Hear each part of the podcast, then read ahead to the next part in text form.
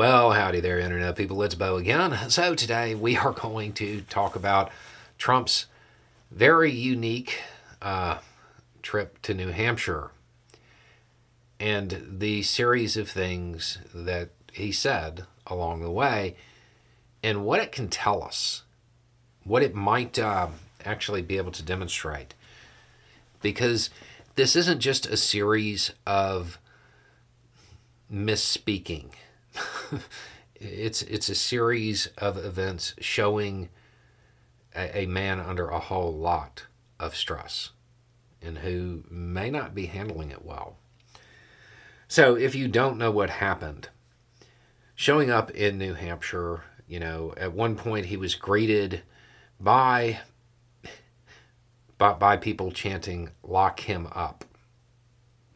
He, he certainly didn't like that. Another point in time, he he seemed to promise to build an iron dome for the United States, which I mean, set aside that like whether or not it's needed, uh, I, I would remind everybody that the United States is like way bigger than Israel. It, it, would that's a whole lot of air defense. Just saying. Um, he said that Viktor Orban was just a great leader of Turkey, which is not the country he's. Anyway, um, one of the more interesting ones was when he told people not to vote. he said, You don't have to vote. Don't worry about voting. The voting, we got plenty of votes. He seemed to be saying that the people there shouldn't vote. They should go watch people vote for Democrats, I think, is what he was trying to get at. I, am not sure. Um, he uh, compared himself to Mandela. Basically said, you know, that he didn't mind being Mandela because he's doing it for a reason. That one's incredibly interesting to me. We'll come back to that. And then he very bizarrely claimed that he had never been indicted, which I don't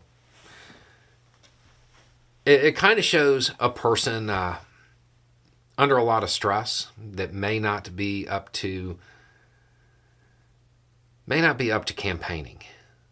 Um, there, there may be uh, a lot going on, but one of the interesting things for me is the Mandela bit.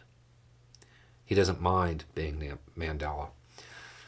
It's not the first time that he said that he wouldn't mind going to jail.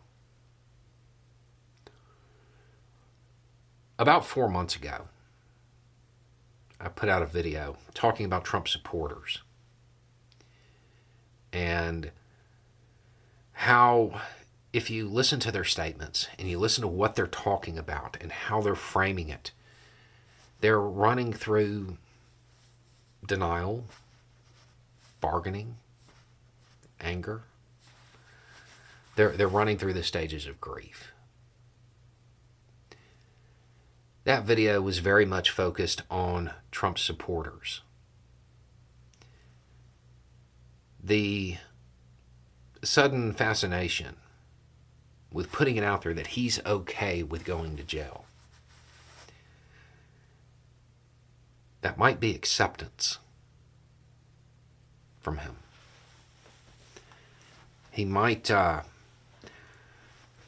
really be at the point where he's starting to understand the situation that he's in. Uh, you know, I've been saying for a while that I don't really think he gets it. like, I think he, he's kind of stuck in the denial phase. Um,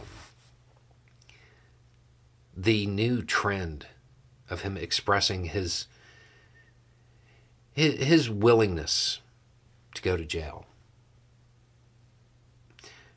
I think he's starting to understand how strong some of these cases are.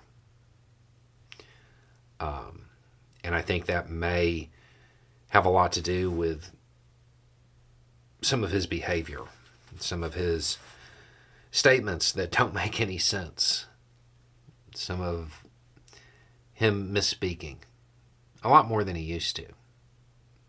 You know, before, when he would say something and it would get coverage, it was because it was inflammatory. It was offensive. It was it, it was something that most Americans, at least at the time in 2016, it, it's not something they normally would have stood for until they had enough people give them permission to be their worst. Now, it's. I mean, honestly, he's kind of. He's showing a lot of the behaviors that Republicans say Biden shows. Um, you know, in their memes where they talk about him being sleepy and eating ice cream and all of that stuff. Um, that's that's what his speaking patterns like now. I think we are witnessing somebody under a lot of stress who is starting to come to terms with the situation that they're facing. I'm not sure where it goes from here. But I know that if I'm noticing it, those people who viewed him as some mythical figure, they've got to be noticing it too. Anyway, it's just a thought. Y'all have a good day.